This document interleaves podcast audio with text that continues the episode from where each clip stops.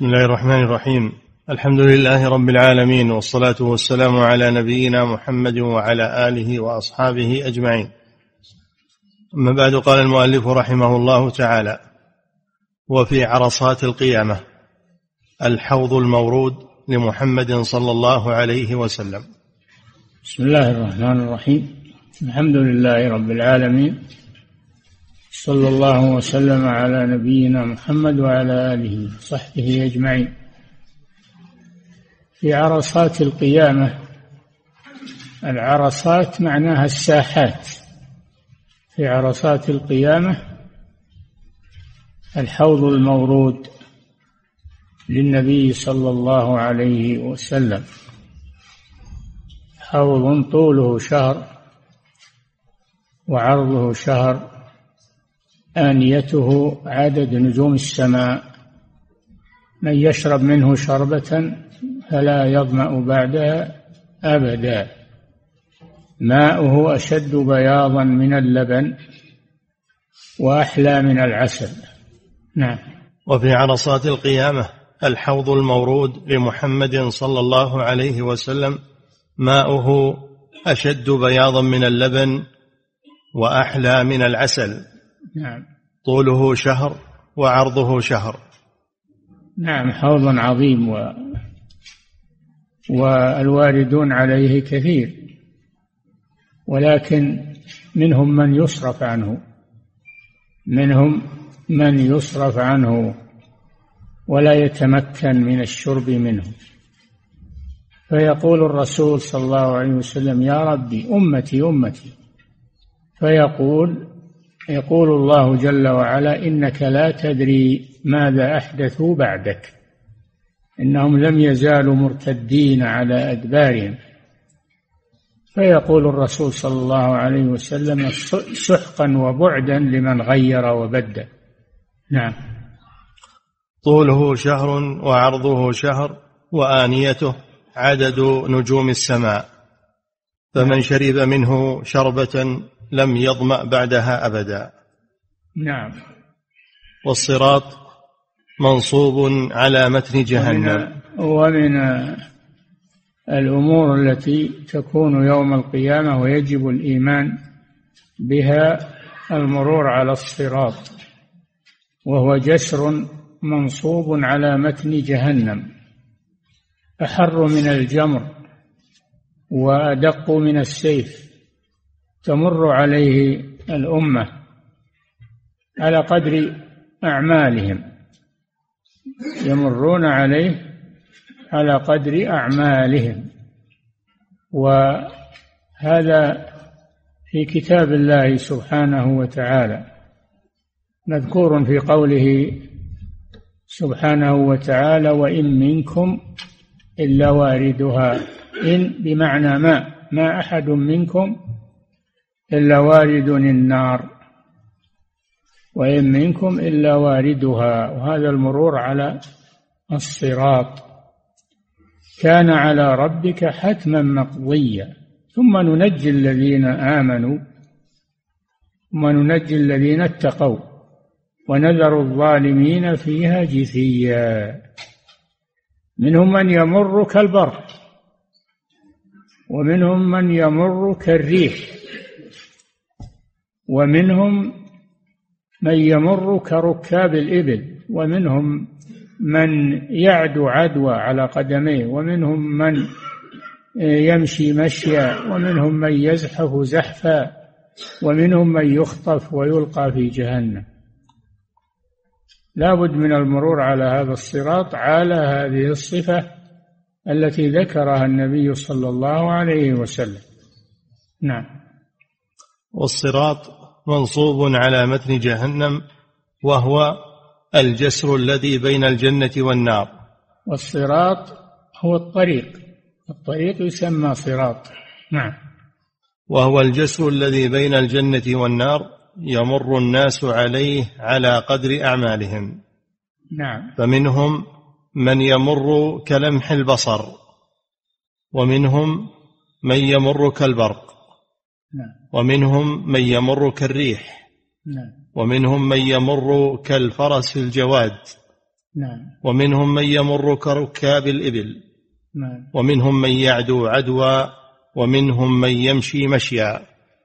ومنهم من يزحف زحفا ومنهم من يخطف فيلقى في جهنم نعم. طيب. هذا المرور على الصراط وهذه أحوال الناس يوم القيامة هذه الأمة أحوال هذه الأمة يوم القيامة في المرور عليه نعم ومنهم من يخطف فيلقى في جهنم فإن الجسر عليه كلاليب تخطف الناس بأعمالهم تخطف الناس تخطف من أمرت بخطفه بأعمالهم السيئة أعمالهم السيئة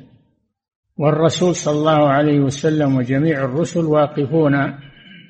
على جنبته يقولون اللهم سلم سلم نعم فمن مر على الصراط دخل الجنة اي نعم من سلم من من هذا الصراط دخل الجنة هو الطريق إلى الجنة من تجاوزه دخل الجنة نعم فإذا عبروا عليه وقفوا على فإذا, فإذا عبروا عليه وقفوا على قنطرة بين الجنة والنار أي نعم بعد المرور على الصراط والنجاة من الوقوع فيه يوقفون على قنطرة بين الجنة والنار فيختص لبعضهم من بعض المظالم التي عليهم بعضهم لبعض والحقوق التي عليهم بعضهم لبعض تؤخذ يوم القيامة يقتص للمظلومين من الظالمين نعم وقفوا على قنطرة بين الجنة والنار فيقتص لبعضهم من بعض فإذا هذبوا ونقوا أذن لهم في دخول الجنة بعد القصاص وأخذ المظالم يؤذن لهم بدخول الجنه واول من يستفتح باب الجنه نبينا محمد صلى الله عليه وسلم واول من يدخلها من الامم امته نعم اذن لهم في دخول الجنه واول من يستفتح باب الجنه محمد صلى الله عليه وسلم نعم واول من يدخل الجنه من الامم امته صلى الله عليه وسلم تشريفا لهم تشريفا لهذا الرسول صلى الله عليه وسلم تشريف لامته كنتم خير امه اخرجت للناس تامرون بالمعروف تنهون عن المنكر وتؤمنون بالله هذه ميزتهم نعم وله في بالمعروف وتنهون عن المنكر واليوم تعلمون ماذا يقال في هيئة الأمر بالمعروف والنهي عن المنكر من الأعداء والظلمة والمنافقين الله جل وعلا وصف هذه الأمة بأنهم يأمرون بالمعروف وينهون عن المنكر ولذلك صاروا خير أمة أخرجت للناس نعم وله في القيامة ثلاث شفاعات له صلى الله عليه وسلم في القيامة ثلاث شفاعات الشفاعة العظمى وهذه للمؤمنين والكفار الشفاعة العظمى حين يشتد الموقف على الناس يقفون يقفون في المحشر خمسين ألف سنة تدنو منهم الشمس ويلجمهم العرق ويشتد عليهم الكرب فيقولون اذهبوا الى من يشفع لكم عند الله لتخلصوا من هذا الموقف يذهبون الى ادم ثم الى نوح ثم الى الرسل من بعده واحدا واحدا كلهم يعتذرون إلا أن ينت... إلى أن ينتهوا إلى نبينا محمد صلى الله عليه وسلم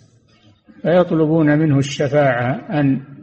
يشفع لهم عند الله ليخلصهم من الموقف وكرب الموقف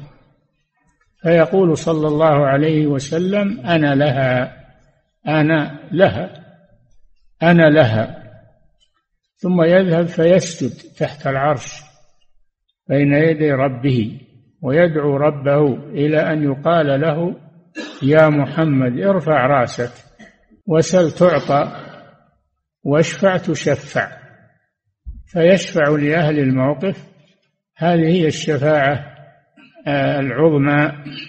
وهي المقام المحمود الذي ذكره الله بقوله ومن الليل فتهجد به نافلة لك عسى أن يبعثك ربك مقاما محمودا هذا المقام المحمود لأنه يحمده عليه الأولون والآخرون نعم أما الشفاعة الأولى فيشفع لأهل الموقف حتى يقضى بينهم بعد أن يتراجع الأنبياء آدم ونوح وإبراهيم وموسى وعيسى بن مريم عليهم من الله السلام تراجعون الشفاعة كل يقول اذهبوا إلى فلان اذهبوا إلى فلان نعم الشفاعة حتى تنتهي إليه صلى الله عليه وسلم وأما الشفاعة الثانية فيشفع في أهل الجنة أن يدخلوا الجنة له صلى الله عليه وسلم سبع شفاعات هذه الشفاعة الأولى العظمى الشفاعة في أهل الموقف نعم والشفاعة الثانية يشفع لأهل الجنة أن يدخلوا الجنة لأن الجنة مغلقة وعليها ملائكة نعم وأما الشفاعة الثانية فيشفع وفتحت أبوابها نعم مغلقة نعم وأما الشفاعة الثانية فيشفع في أهل الجنة أن يدخلوا الجنة وهاتان الشفاعتان خاصتان له عليه الصلاة والسلام وأما الشفاعة الثالثة فيشفع في من استحق النار وهذه الشفاعه له ولسائر النبيين والصديقين وغيرهم يشفع حتى الافراط الاطفال الصغار الذين ماتوا وهم صغار يشفعون لابائهم فهي هذه الشفاعه مشتركه بين الرسول صلى الله عليه وسلم وغيره نعم فيشفع في من استحق النار وهذه الشفاعه له ولسائر النبيين والصديقين وغيرهم يشفع في من استحق النار الا يدخلها ويشفع في من دخلها ان يخرج منها من عصاه الموحدين اللي يدخل النار ما يخرج منها الا المؤمنون من العصاه الذين يدخلونها بمعصيتهم كبائرهم التي دون الشرك يدخلونها ويعذبون فيها وربما يطول ويطول مكثهم فيها ويصيرون كالفحم يتفحمون من الاحتراق نعم في من استحق النار ألا يدخلها ويشفع في من دخلها أن يخرج منها ويخرج الله من النار أقواما بغير شفاعة بل بفضل الله ورحمته نعم يخرج الله من النار بغير شفاعة بفضله ورحمته سبحانه وتعالى نعم ويبقى في الجنه فضل عمن دخل من اهل الدنيا فينشئ الله لها اقواما فيدخلهم الجنه الجنه واسعه عرضها السماوات والارض عرضها كعرض السماء والارض الجنه واسعه يبقى منها اذا دخل اهلها فيها يبقى منها شيء فينشئ الله له أقواما يدخلهم فيها نعم وأصناف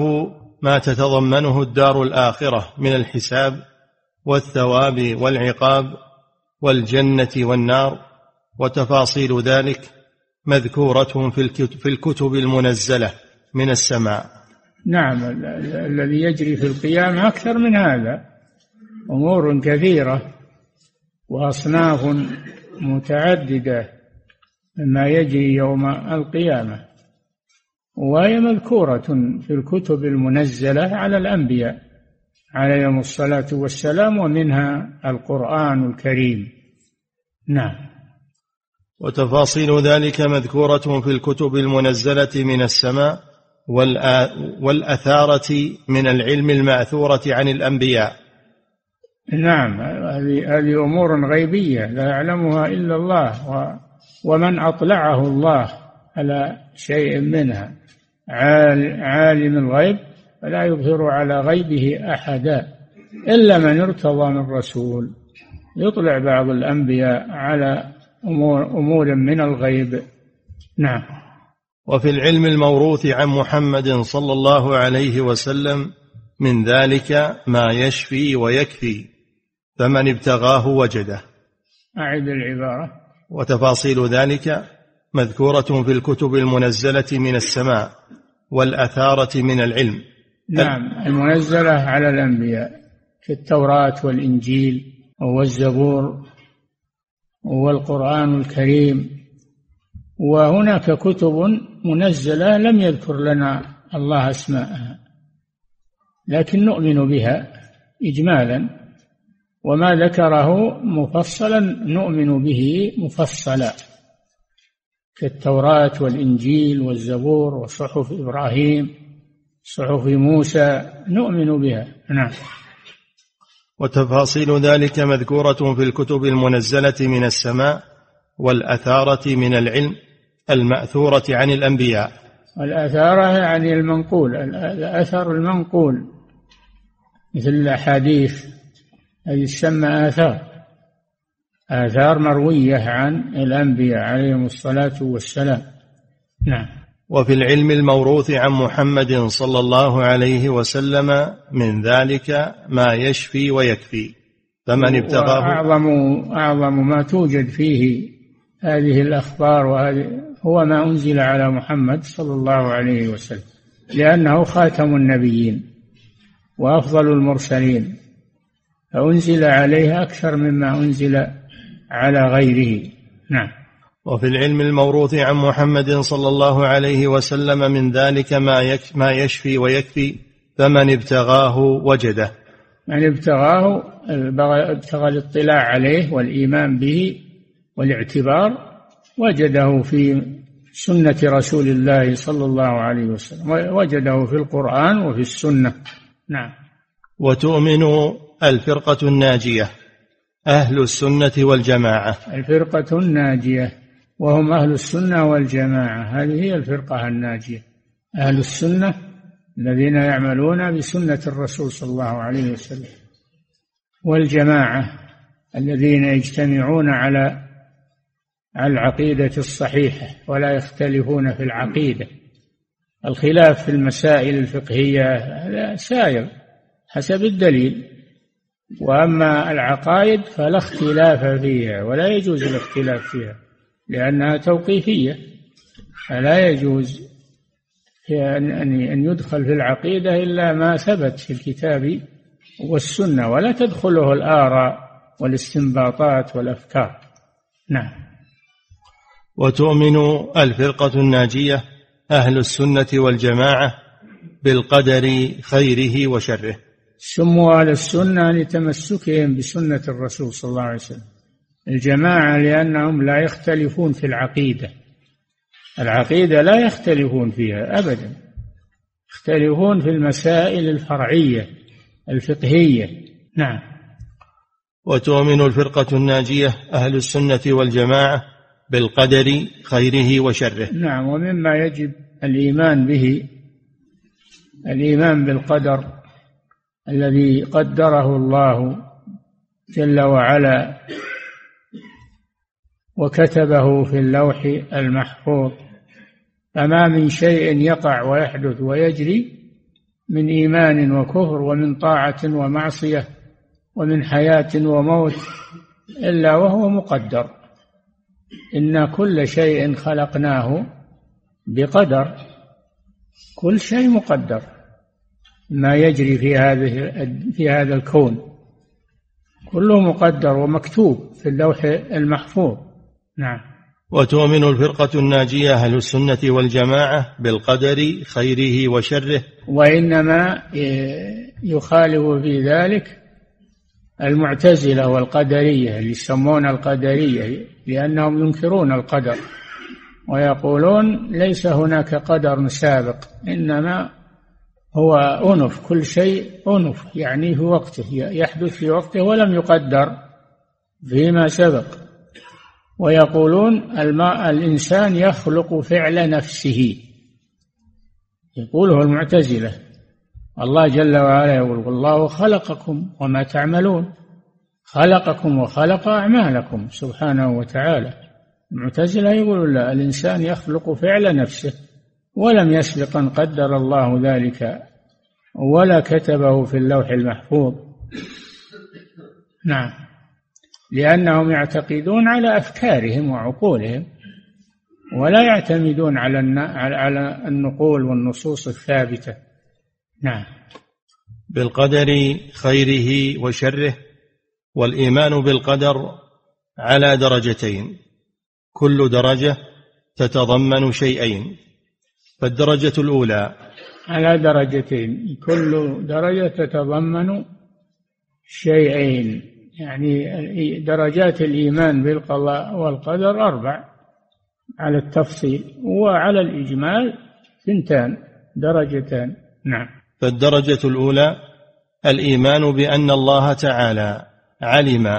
ما الخلق عاملون بعلمه القديم الذي هو موصوف به أزلا وأبدا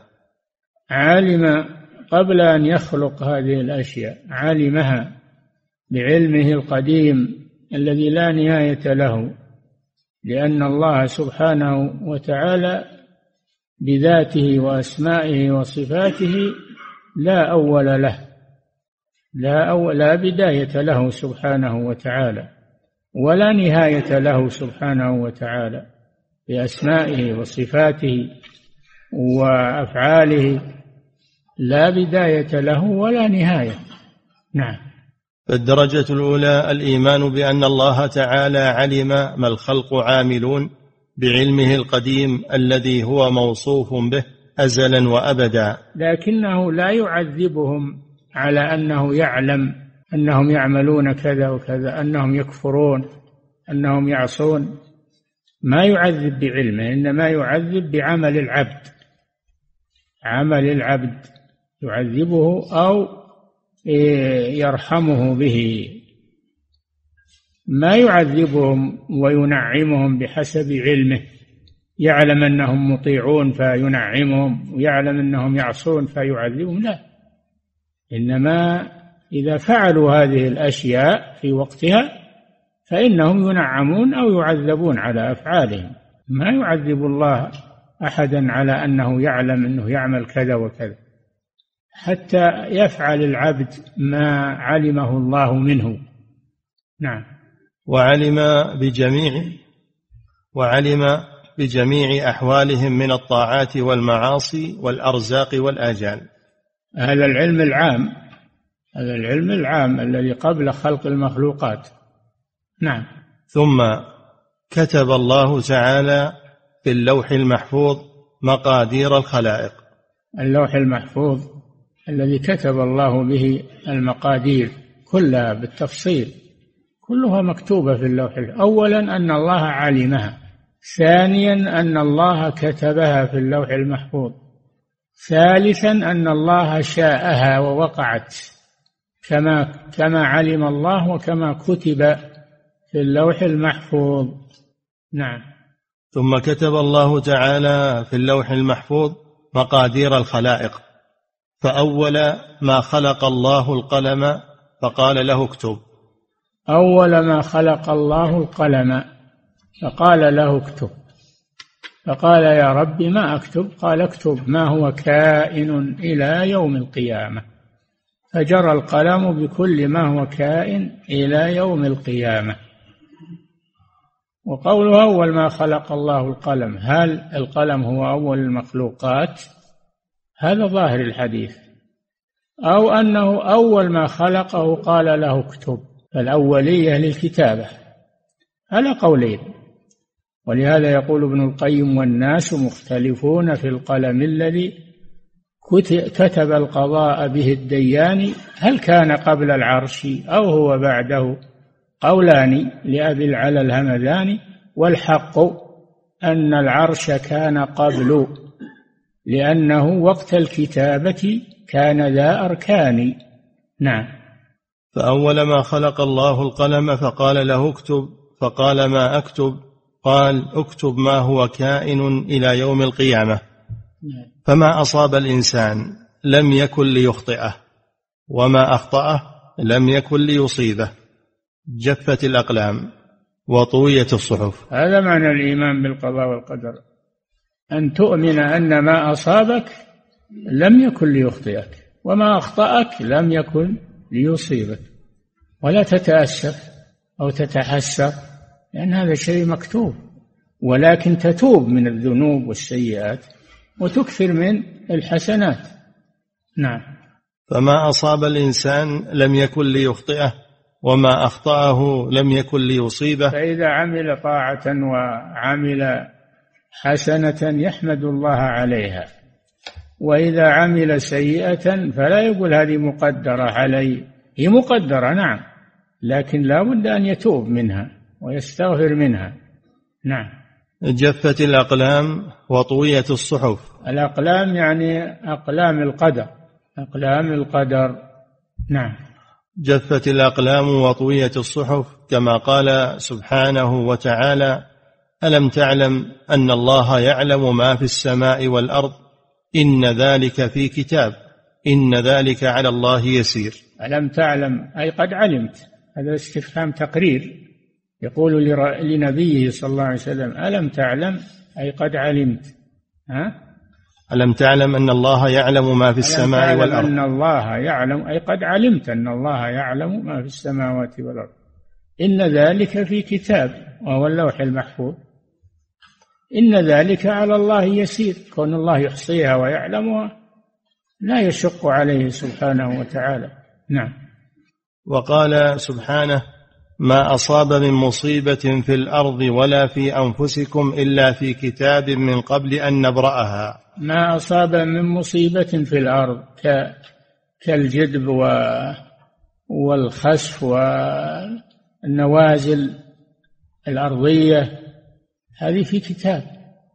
مكتوبه من قبل ان نبراها اي من قبل ان نخلقها وهي مكتوبه في اللوح المحفوظ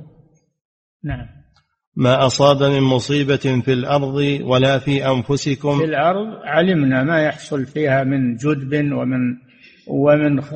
خسوف ومن زلازل ومن مصائب مصائب الأرض إلا في كتاب من قبل أن نبرأها نعم ما أصاب من مصيبة في الأرض ولا في أنفسكم ولا في أنفسكم من مرض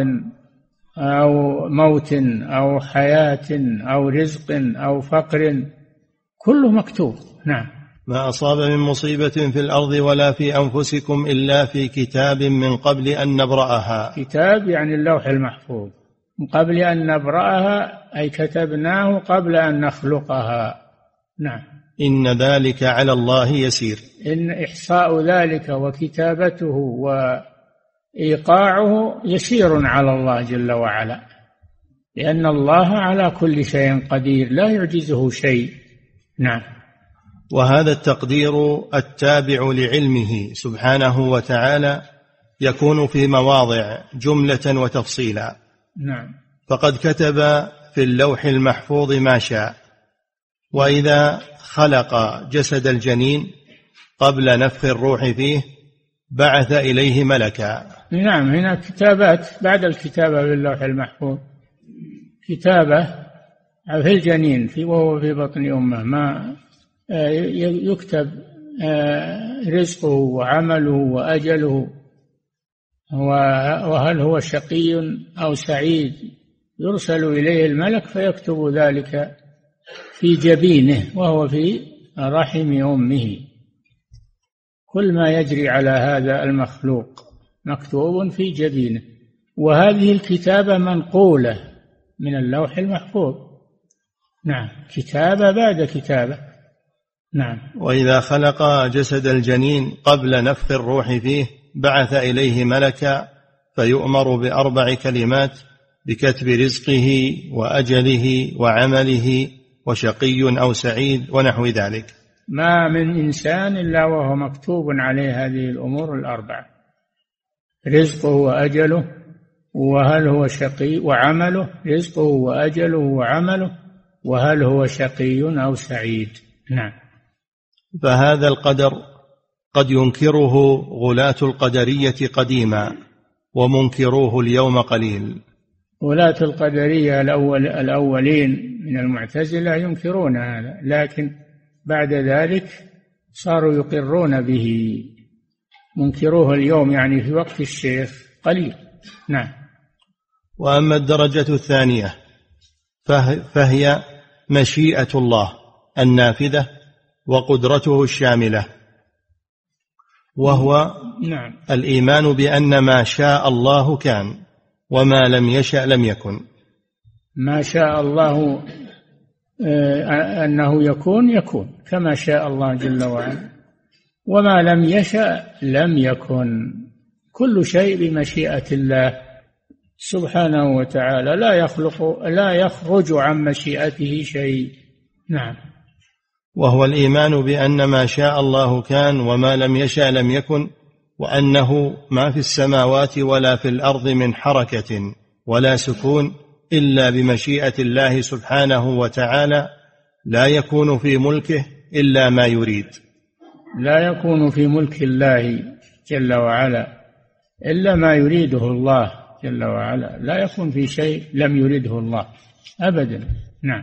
وانه سبحانه وتعالى على كل شيء قدير من الموجودات والمعدومات ان الله على كل شيء قدير كل شيء الله قادر عليه من الموجودات التي توجد ومن المعدومات التي لم توجد الله قادر على كل شيء واما قوله وهو على ما يشاء قدير هذا في الجمع بين اهل السماء والارض وهو على جمعهم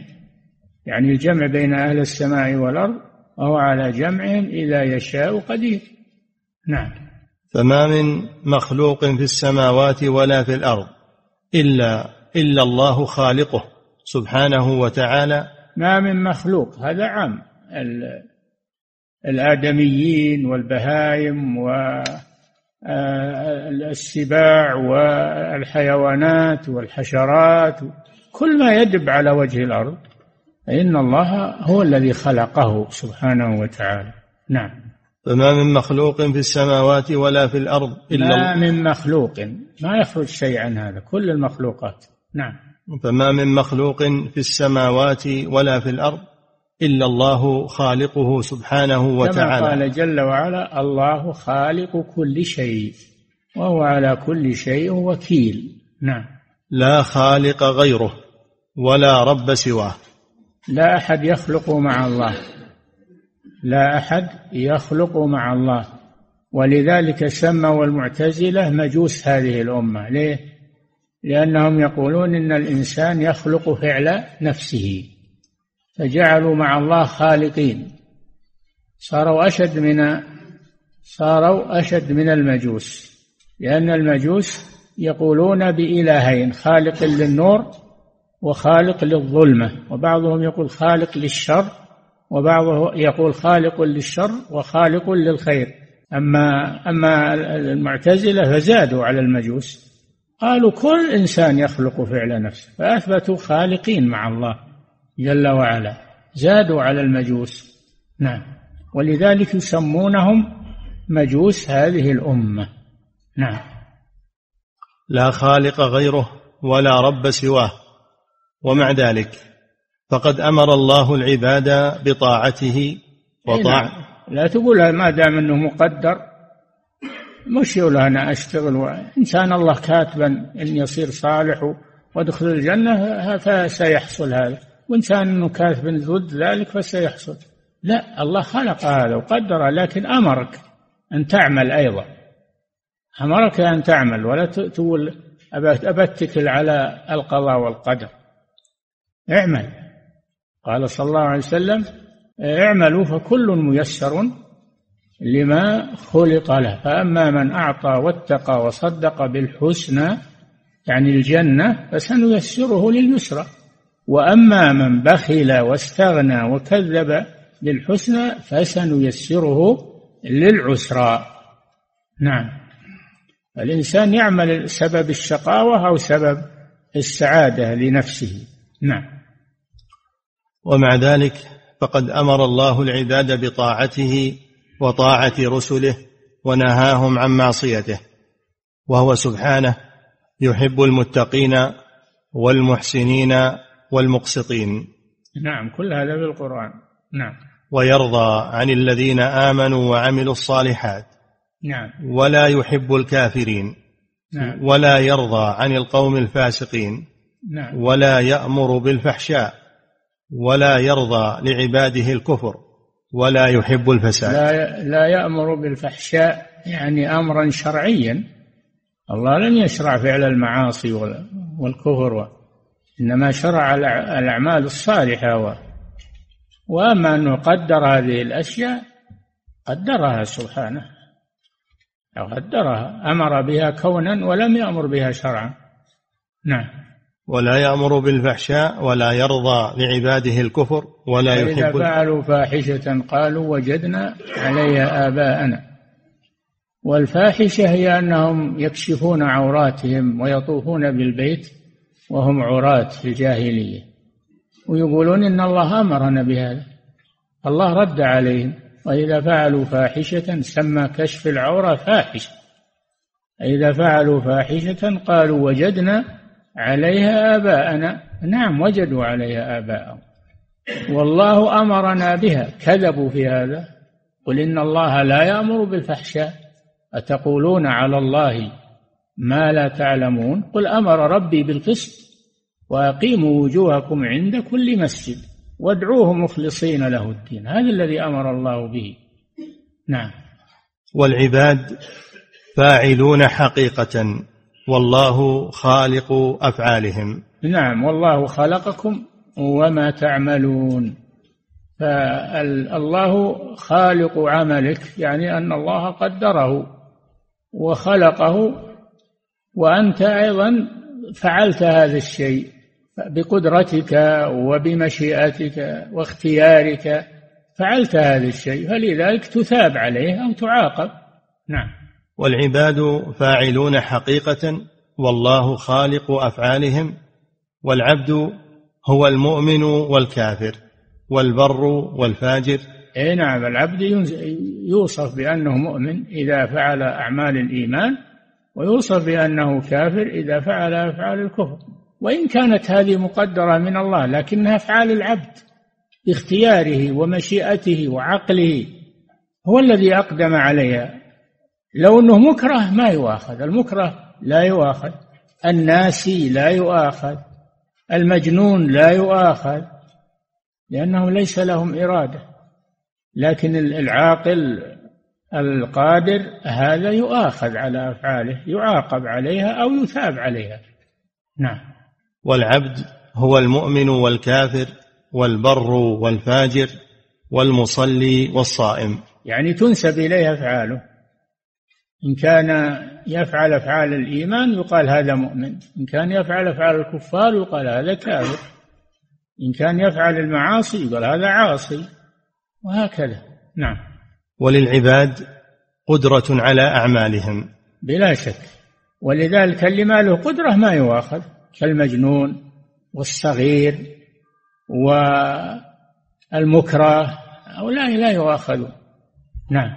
وللعباد قدره على اعمالهم ولهم اراده بلا شك نعم. والله خالقهم وخالق قدرتهم وارادتهم بلا شك الله خالق كل شيء ولكن العبد له افعال يفعلها بارادته واختياره ومشيئته نعم والله خالقهم وخالق قدرتهم وارادتهم كما قال تعالى لمن شاء منكم ان يستقيم وما تشاءون الا ان يشاء الله رب العالمين فاثبت للعبد مشيئه ولله مشيئه وجعل مشيئه العبد تابعه لمشيئه الله وما تشاءون الا ان يشاء الله لمن شاء منكم ان يستقيم لمن شاء الاستقامه من شاء منكم ان يستقيم وما تشاءون إلا أن يشاء الله رب العالمين فمشيئة العبد تابعة لمشيئة الله نعم والله خالقهم وخالق قدرتهم وارادتهم كما قال تعالى لمن شاء منكم ان يستقيم وما تشاءون الا ان يشاء الله رب العالمين وهذه الدرجه من القدر يكذب بها عامه القدريه الذين سماهم السلف مجوس سماهم السلف مجوس هذه الأمة وهم المعتزلة مجوس هذه الأمة لأنهم يقولون العبد يخلق فعل نفسه وليس لله تدخل في أفعال العبد ولم يقدرها عليه وإنما هو الذي أوجدها باختياره نعم أوجدها باختياره لكن هي بقدر الله سبحانه وتعالى والله يقدر الخير لأهل الخير ويقدر الشر على أهل الشر بسبب من العباد هم السبب في هذا الله يقدر عليهم بحسب أفعالهم ونياتهم ومقاصدهم نعم ويغلو فيها قوم من أهل الإثبات نعم حتى المعتزلة نفوا نفوا هذه المشيئة نفوا نفوا افعال العباد المعتزله غلوا في اثبات افعال العباد وقالوا ان الانسان يخلق فعل نفسه غلوا في اثبات المشيئه والجبريه غلوا في نفي المشيئه فقالوا ان الامر ان الامر بيد الله والعبد مدبر مجبر يحرك كما تحرك الريشة في الهواء ليس له اختيار هذا يسمون الجبرية وهم أضل الخلق الجبرية ثم القدرية وهم المعتزلة على طرفي نقيض نعم ويغلو فيها قوم من أهل الإثبات حتى يسلب العبد قدرته واختياره أي نعم يقولون العبد ما له قدرة ولا مشيئة وإنما المشيئة والقدرة لله وحده والعبد ما له قدرة ولا مشيئة وإنما يحرك ويدبر ما له مثل الميت بيد الغاسل مثل الريشة في الهواء هذا قول الجبرية والطرف الثاني يقول لا العبد مستقل بأفعاله وليس لله فيها تقدير أو تصرف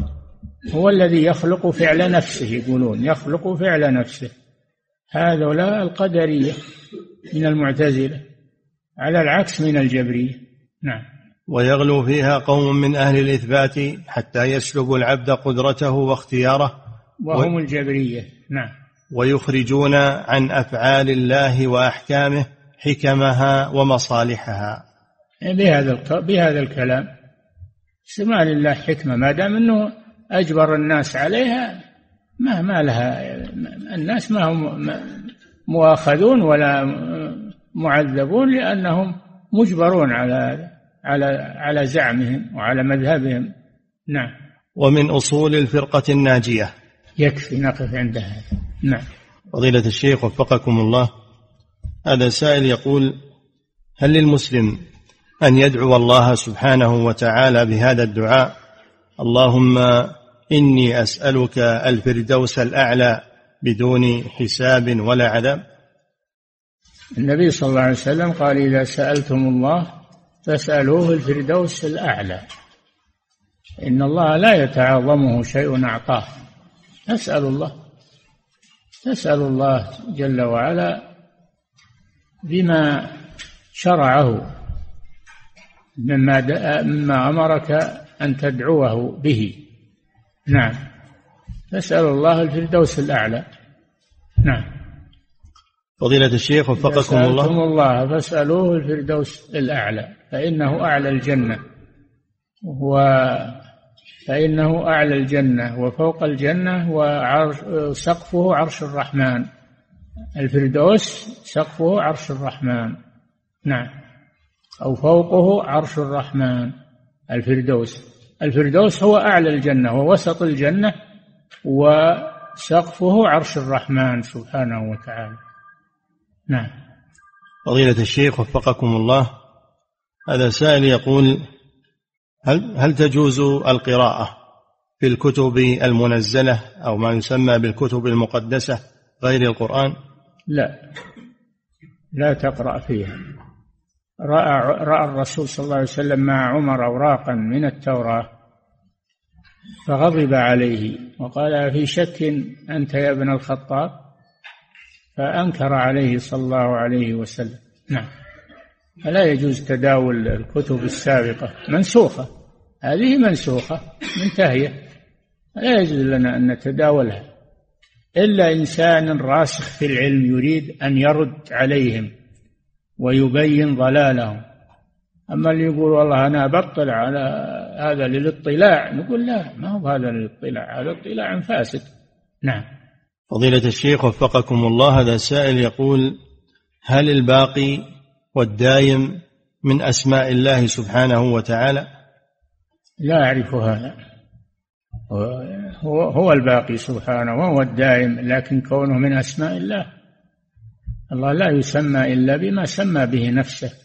ولا يوصف إلا بما وصف به نفسه نعم فضيلة الشيخ وفقكم الله هذا سائل يقول هل الفرقه الناجيه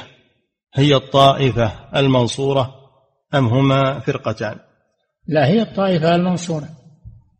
هي الفرقه الناجيه وهي الط... كلها اوصاف لها هي الفرقه الناجيه هي الطائفه المنصوره هم اهل السنه والجماعه كل هذه اسماء لهم نعم فضيله الشيخ وفقكم الله هذا سائل يقول عند الكتابه للجنين يقول ذكر أنه يكتب أنه شقي أو سعيد هل هذا شقي أو سعيد في الدنيا أو في الآخرة في الدنيا والآخرة من شقي في الدنيا شقي في الآخرة ومن سعد في الدنيا سعد في الآخرة بالعمل الصالح أو بالعمل السيء نعم فضيلة الشيخ وفقكم الله هذا سائل يقول هل هناك فرق بين القضاء الكوني والقضاء الشرعي وهل المراد بالقضاء الكوني القدر ما في قضاء شرعي في أمر كوني وأمر شرعي أما القضاء الشرعي والقضاء الكوني ما في قضاء شرعي فيما أعلم نعم فضيلة الشيخ وفقكم الله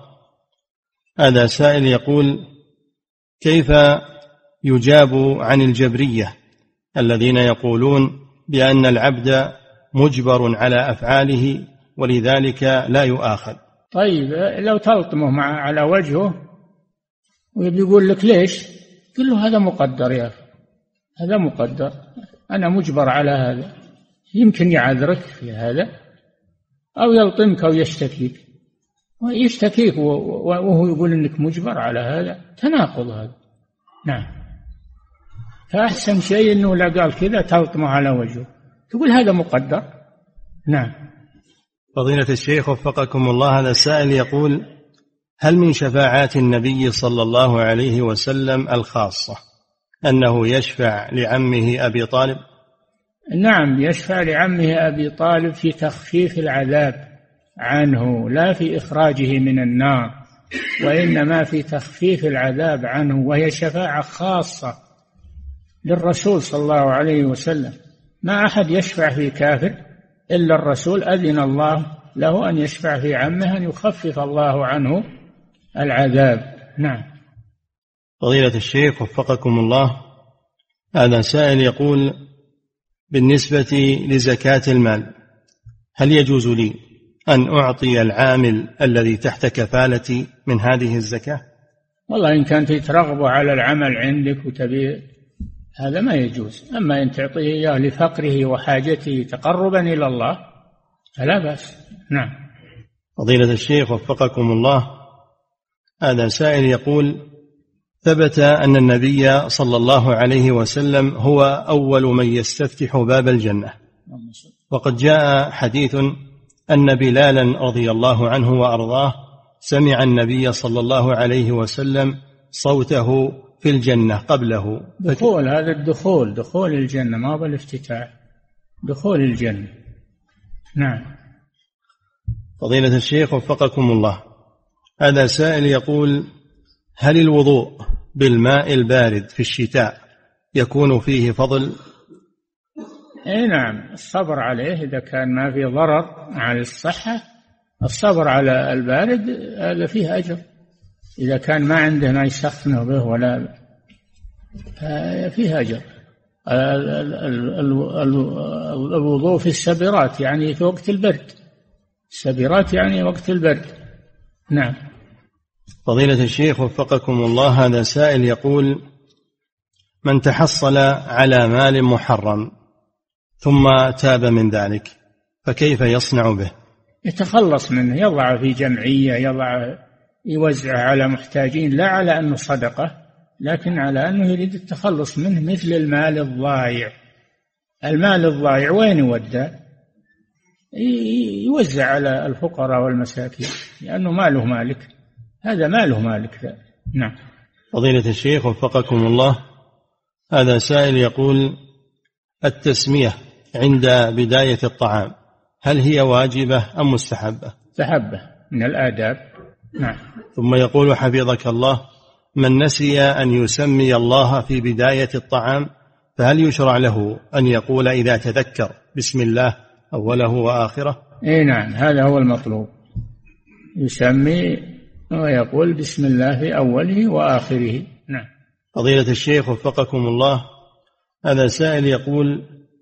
يقول في النسخة التي عندي أن الذي سمى القدرية بمجوس هذه الأمة هو النبي صلى الله عليه وسلم فهل هذه التسمية واردة عنه عليه إيه، الصلاة نعم، والسلام؟ نعم وردت أن أن مجوس هذه الأمة إن ماتوا فلا تشيعوهم وإن مرضوا فلا تعودوهم نعم فضيلة الشيخ وفقكم الله هذا سائل يقول بعض الرقاة عندما يقوم بالرقية على المرأة فإنه يقوم بوضع يده على رأسها فهل يجوز هذا العمل؟ لا يجوز لا يمسها يقرأ عليها ولا يمسها وهي محجبة أيضا ولا يقرب منها نعم فضيلة الشيخ وفقكم الله هذا السائل يقول من كان عنده خلل في العقيدة فهل يجوز أن أطلب على يديه العلم في الفقه وغيره من العلوم؟ ما وجدت غيره في إيه، علماء الله الحمد الصالحين في الإيمان والعقيدة تطلب العلم عليهم نعم فضيلة الشيخ وفقكم الله هذا سائل يقول حصل بيني وبين أخي الشقيق خصومة فهل يجوز لي أن أدعو عليه وأستمر على ذلك لا تدعو ما هو أحسن حتى لو ما هو بأخوك المسلم لا تدعو عليه ولو ما هو بأخوك تصبر تحتسب الأجر نعم فضيلة الشيخ وفقكم الله هذا سائل يقول من فاته الركوع مع الإمام فهل يعد قد فاتته الركعة كاملة نعم. من فاتته الركعة مع الإمام أو من فاته الركوع مع الإمام فهل تعد الركعة قد فاتته كاملة فاتته لكن يدخل معه متابعة من أجل المتابعة يتابعه ويقضي هذه الركعة يحصل له أجر المتابعة فقط نعم فضيلة الشيخ وفقكم الله هذا سائل يقول ورد الأجر عن رسول الله صلى الله عليه وسلم لمن تبع الجنازة يقول هل يشترط ليحصل على الأجر أن يحملها مع من يحملها إذا أمكن أنه يحملها أفضل نعم يشارك في حملها نعم فضيلة الشيخ وفقكم الله هذا سائل يقول هل يجوز للمسلم أن يذهب إلى المسجد الأبعد مع وجود الأقرب الذي بجواره وش السبب كان في سبب فلا مانع نعم المسجد الأبعد مثلا أكثر جماعة المسجد الأبعد فيه دارس يروح يحاوره لا بأس إذا كان فيه سبب فلا بأس نعم فضيلة الشيخ وفقكم الله هذا سائل يقول جاري يحضر دروس العلماء وهو ساكن وهو يسكن بجوار المسجد ومع ذلك لا يشهد صلاة الفجر معنا في المسجد سؤاله كيف أنصحه علما بأنه أكبر مني في السن وأنا أنصحه ما تعرف تنصحه تقول له يا أخي حافظ على صلاة الفجر احضر صلاة الفجر وأن تسمع الذكر وتحضر الدروس كله كذا نعم فضيلة الشيخ وفقكم الله هذا سائل يقول هل ثبت أن الإمام أحمد رحمة الله عليه قد رأى ربه في المنام؟ نعم ورد هذا نعم فضيلة الشيخ وفقكم الله هذا سائل يقول رجل تراكمت عليه ديون ويعجز عن سدادها سؤاله هل يجوز له أن يسأل التجار من زكواتهم رجل رجل تراكمت عليه الديون وعجز عن سدادها فهل يجوز له أن يسأل التجار زكواتهم نعم هذا إذا تراكمت عليه ديون وليس عنده سداد لها فيجوز أن يسأل بقدر ما يسدد هذه الديون نعم فضيلة الشيخ وفقكم الله هذا سائل يقول هل يجب الرد على من سلم بغير ألفاظ السلام الشرعية لم يقل السلام عليكم وإنما قال لي مثلا أهلا أو صباح الخير فهل يجب علي أن أرد عليه هذا هو اللي يرد هو اللي يقول أهلا أهلا يعني أنك سلمت عليه وقال أهلا أو صباح الخير لا إذا قال صباح الخير بدأك بهذا فهذا ما هو بسلام لكن ترد عليه من باب تطيب خاطره لا بأس ولا ما هو بسلام هذا صباح الخير مساء الخير أو ما أشبه ذلك نعم فضيلة الشيخ وفقكم الله هذا هذه امرأة تسأل فتقول هل يجوز للمرأة أثناء الصلاة أن تحمل طفلها بين في يديها أو بين يديها الرسول صلى الله عليه وسلم حمل بنت ابنته وهو يصلي فإذا سجد وضعها على الأرض وإذا قام حملها نعم فضيلة الشيخ وفقكم الله هذا سائل يقول كيف نجمع بين ما ورد من حديث النجاشي أن أصحاب الرسول صلى الله عليه وسلم إذا أسلموا لا يرتدون وبين ثبوت ردتي يقول بعضهم في قوله عليه الصلاة والسلام إنك لا تدري ما أحدثوا بعدك من قال أنهم ما يرتدون حصل فيهم ردة حصل فيهم ردة بعد الرسول صلى الله عليه وسلم نعم فضيلة الشيخ وفقكم الله هذا سائل يقول هل يكفي في السلام الإشارة في اليد إذا كان عن بعيد هل يكفي في السلام الإشارة باليد إذا كان بعيدا إيه ما يقتصر على الإشارة يسلم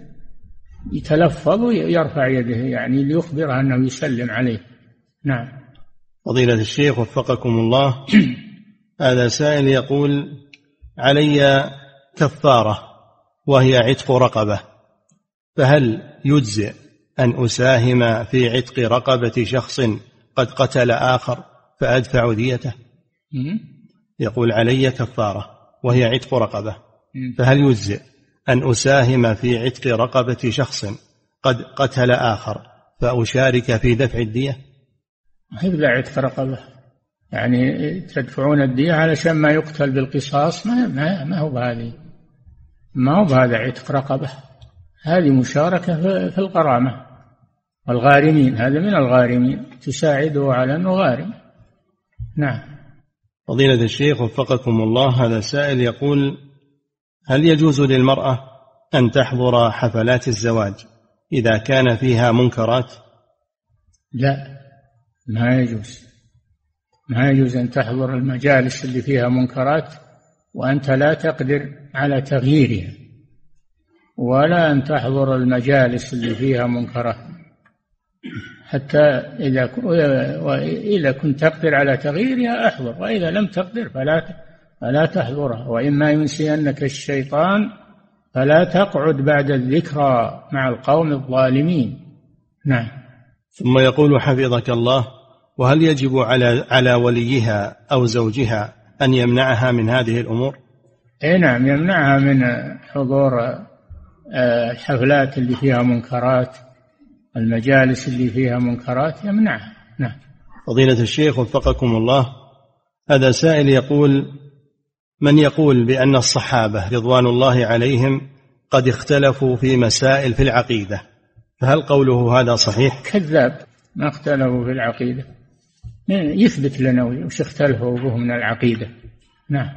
فضيلة الشيخ وفقكم الله هذا سائل يقول امرأة في الإحداد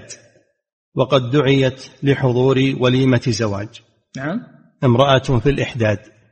وقد دعيت لحضور وليمة زواج نعم فهل يجوز لها أن تخرج لهذا السبب؟ لا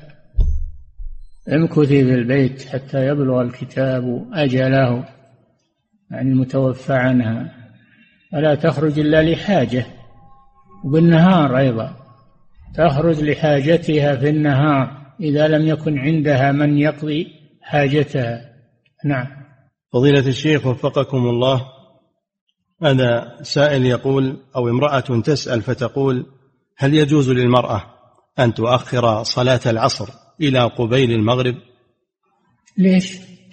ليش تأخر العصر عن أول وقتها إلى آخر الوقت لا يجوز لها ذلك نعم فضيلة الشيخ وفقكم الله هذا سائل يقول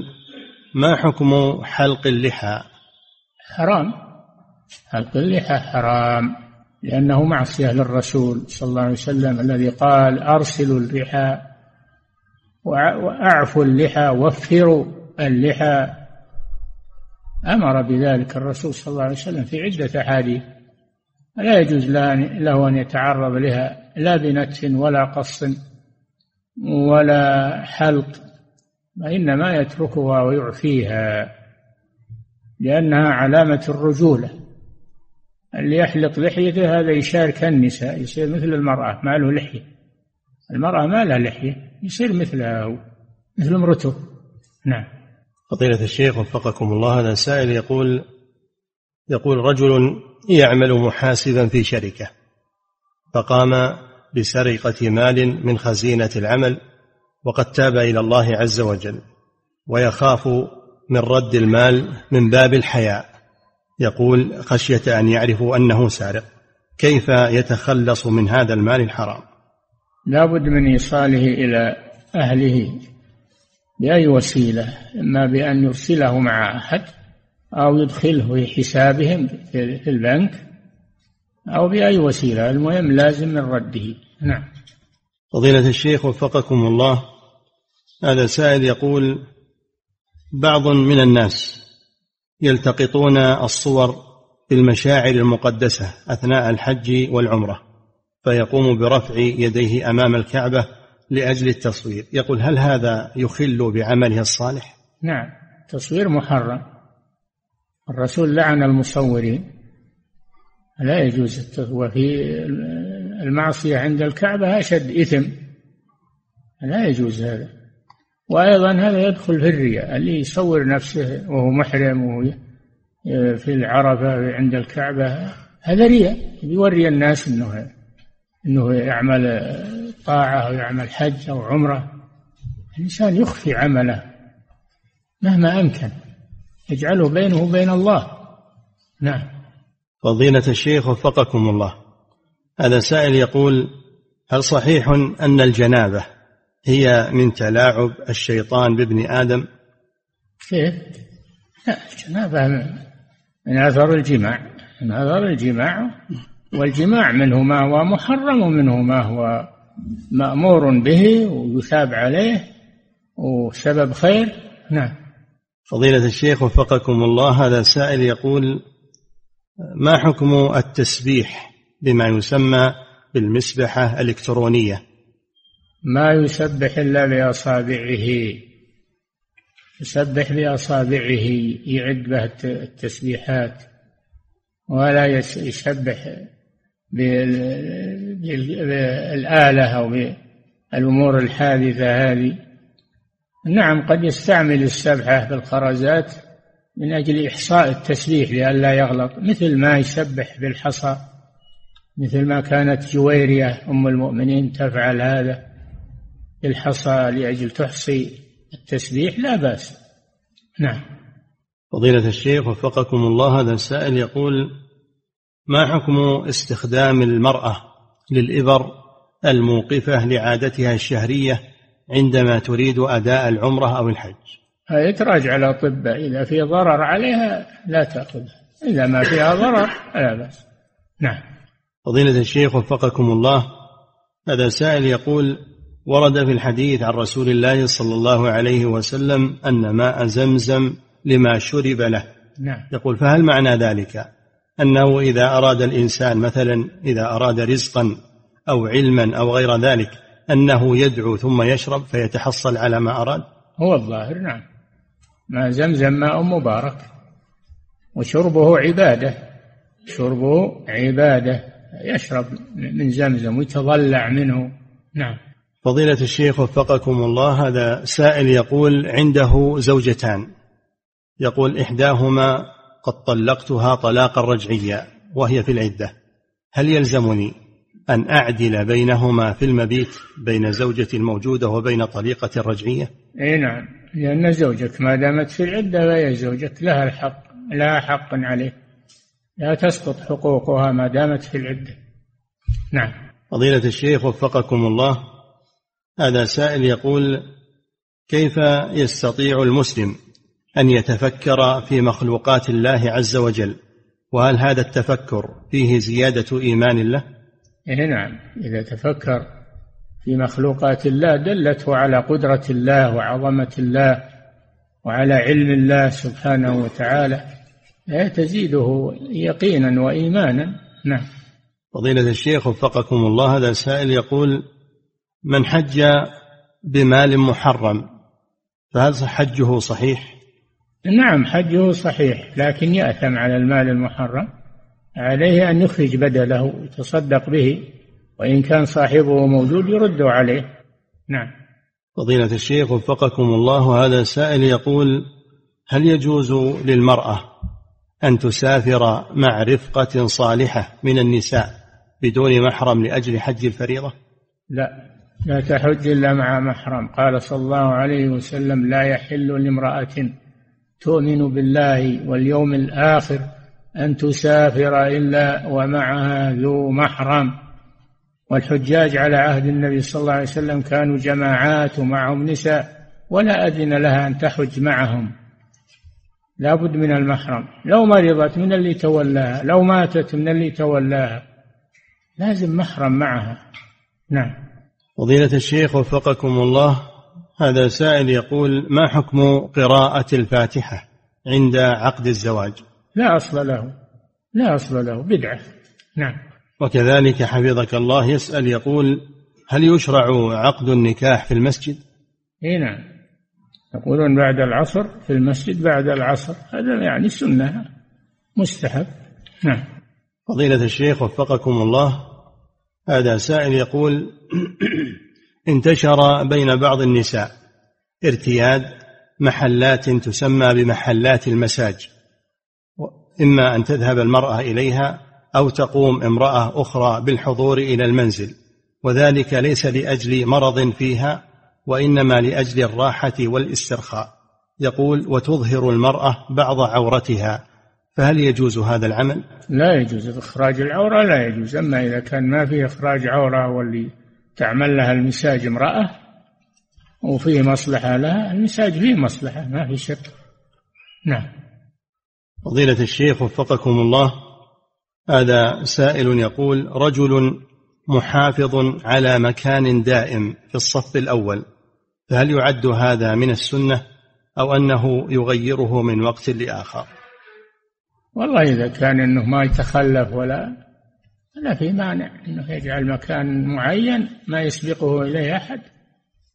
أما إذا كان أنه يحجزه ولا يجي إلا آخر الناس هذا لا يجوز نعم فضيلة الشيخ وفقكم الله هذا سائل يقول رجل خرج من بيته ناويا العمرة وقد ارتدى ملابس الإحرام يقول وأثناء طيرانه بالطائرة نام ولم يستيقظ إلا بعد تجاوز الميقات يقول هل يجب عليه أن يرجع إلى الميقات أو يحرم من مكانه لا يرجع للميقات لأنه مر بالميقات وهو يريد الحج والعمرة يتعين عليه الإحرام من الميقات يرجع إليه نعم فضيلة الشيخ وفقكم الله هذا سائل من خارج هذه البلاد يقول يقول يوجد في بلادنا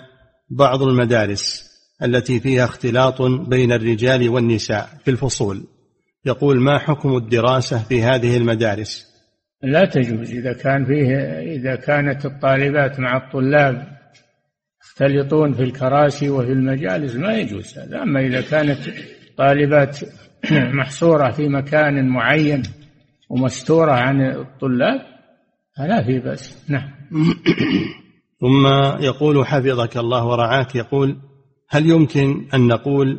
بأنه من باب الضرورة للبنات يجوز أن يدرسن في هذه المدارس المختلطة بين الشباب والشابات؟ لا هذا بالإمكان درسها أنت في بيتك أو تحضر له مدرسة في بيتك ولا تخلطها مع مع الطلاب نعم